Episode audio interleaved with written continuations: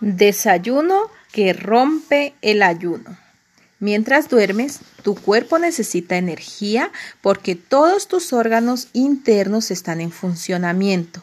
El corazón sigue bombeando la sangre, los pulmones continúan recogiendo el oxígeno del aire y devolviendo el CO2. El sistema digestivo se mantiene trabajando en el proceso asimilativo de los alimentos ingeridos.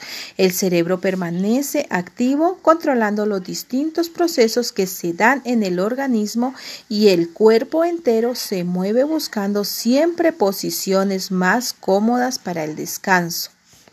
El trabajo, como se ve, es de 24 horas completas. La noche significa en breve sosiego a la gran actividad que se despliega mientras estamos despiertos y sin embargo, después de este largo periodo, las reservas de azúcar en la sangre bajan considerablemente.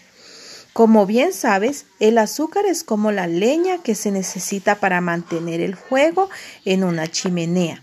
De modo que los alimentos que ingieres en el desayuno son esenciales para preveerte de esas reservas y estabilizar la suficiente dosis de energía para que el organismo funcione adecuadamente. Los estudios han demostrado que las personas que no desayunan tienen menor capacidad para, para desempeñarse con solvencia en sus tareas, pues carecen del adecuado nivel de nutrientes.